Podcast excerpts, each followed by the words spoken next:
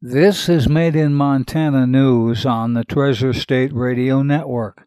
I'm Jay Scott.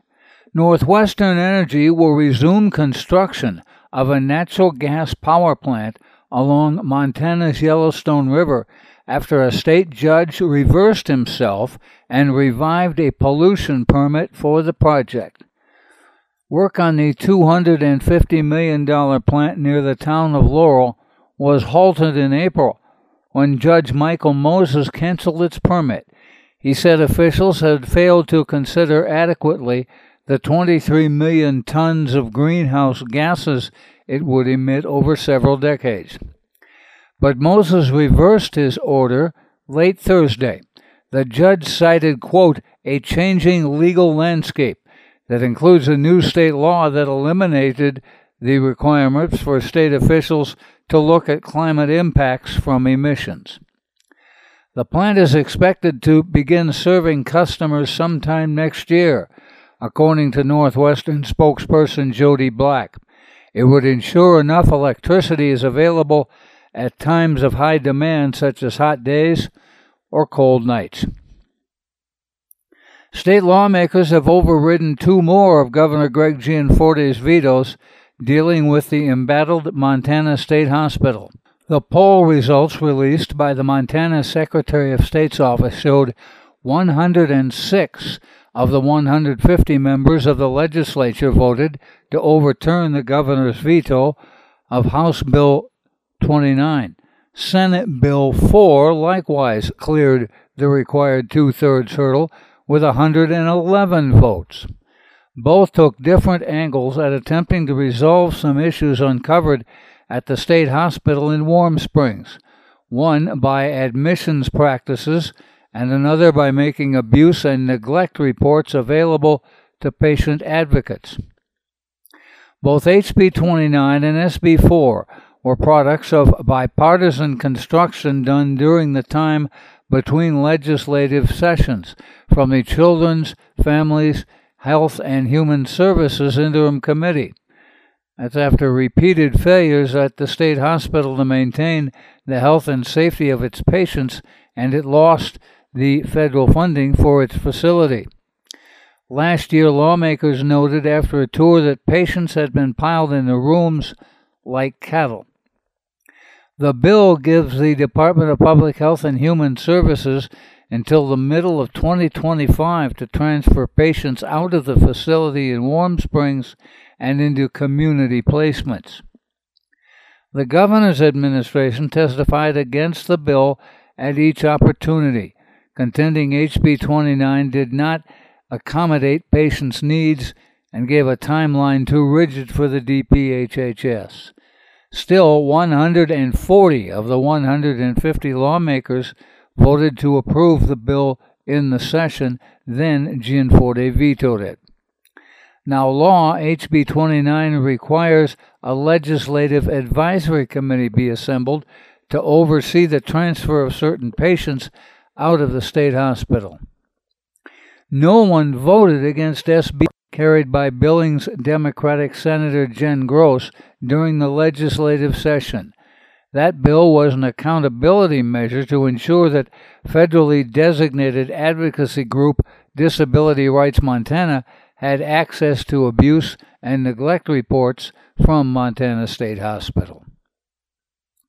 The state's two year old compensation program for wrongfully convicted individuals will end in July after an override of Governor Gianforte's veto of House Bill 423 failed. The bill, carried by Representative Amy Regier, the Republican from Kalispell, sought to continue the program beyond its July 1st sunset. It was established at the program's inception in 2021 to require lawmakers to re examine the process lawmakers opted to keep the program intact, approving changes to remove counties from the payout equation to avoid costly litigation. Gianforte rejected that change, arguing that letting counties off the hook would only require the state to pay more for future police and prosecutor misconduct. Another bill has failed in an attempt to override the governor's veto. House Bill 37 would require a court to issue a warrant before a child is removed from their parent by Child Protective Services unless it's an emergency. It got 60 votes in the House and 37 in the Senate, but that's three votes short of the two thirds threshold. The bill passed the State House in the session at 92 to 8 and ultimately cleared the full Senate 41 to 9. Eleven of Governor Greg Gianforte's vetoes still await override polls conducted by the Secretary of State's office. Each of those bills received a two thirds vote during the session, triggering the poll. Legislators have 30 days after a veto to override the governor's objections. As of Thursday, Senate President Jason Ellsworth still had not transmitted several key bills to the governor, including the $14.4 billion state budget. Many of the federal, state, and tribal representatives of the Interagency Bison Management Plan described this past winter's hunt of Yellowstone National Park bison, the deadliest winter for 15 years, as a success but the biannual meeting showed there's still disagreement when it comes to managing the animals. Quote, it was the hardest winter in over a decade. That's Yellowstone National Park Superintendent Cam Sholly. Chris Geremia, the senior bison biologist at the park, told the Daily Montanan that new data showed there were 1,551 bison lost this winter from Yellowstone herds. To start last winter, there were just more than an estimated 6,000 bison in the Yellowstone population, a 27% increase since 2020, mostly in the northern herd that includes about 4,400 bison. That's because of warmer and less snowy winters the past two years. The same report recommended removing 800 bison this past winter, at last fall's meeting, there was disagreement about whether 800 or 1,100 bison should be removed. Only 50 bison were removed during the 2021 to 2022 winter, including 13 that were harvested outside the park boundaries. The park did capture 1,213 bison this winter to prevent them from leaving the park, and released 837 of them back into the park in April. Another 282 were quarantined for the Bison Conservation and Transfer Program that sends animals to tribal lands once they are proven free of brucellosis. Another 88 were sent to the Confederated Salish and Kootenai tribes for a program to feed tribal families. Those bison were slaughtered. Another 200 remain at the Stephens Creek holding facility, according to park rangers. The Nez Perce tribe harvested 417 bison. The Natural Resource Chairman Quincy Ellenwood said showed respect for the ancestors and benefited the tribe. Montana hunters took 75 bison this winter, according to the FWP. The precipitation in eastern Montana this past week is better than the alternative, according to Rebecca Colnar with the Montana Farm Bureau Federation. It's better than nothing. It's certainly better than a drought, according to Colnar. Last June at this time, 95% of Montana was experiencing dry conditions compared to 49% now, according to the U.S. Drought Monitor. This past week, no parts of the state were in extreme or exceptional drought, 13% and 4% respectively.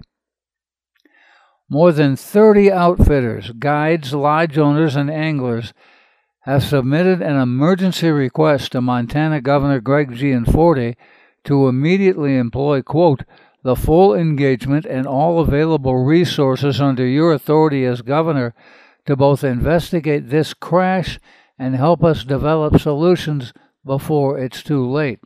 The crash refers to the precipitous decline in wild trout population for which the Big Hole River is internationally famous. Matthew Kleewart's research shows recent data from three sections of the 153 mile river show the fewest number of brown and rainbow trout since data was first collected in 1969. The numbers have plummeted from a healthy 2,000 to 3,500 trout per mile to only a few hundred. And the worst seems yet to come, according to the research, because of the extreme lack of juvenile trout that biologists were able to locate during their fish surveys. When the river's flow drops to a trickle of warm water, it forces both the larger fish and juveniles into a few deep, cooler holes, but then, quote, the big fish eat the little fish. No little fish means no big fish in the near future. And that brings on the ongoing tragedy that has prompted the plea to Gianforte for emergency action. If you need to hear this report again, please check the podcast on our Treasure State Radio or KGRTDB web pages. Made in Montana News is podcast worldwide, with listeners in now 50 U.S. states and Canadian provinces three Native American nations in 31 countries on six continents. We also post expanded versions of our stories on Facebook. Made in Montana News is heard on the Treasure State Radio Network, including KMEH 100.1 FM in Helena, Elkhorn Mountains Radio in Jefferson County, Homegrown Radio in Bozeman, King West Radio in Billings, Rescast Radio on the Fort Peck Reservation, PIVA Radio of the Northern Cheyenne Nation, and Crow Res Radio of the Crow Nation. That's Made in Montana News. I'm Jay Scott. This is the Treasure State Radio Network.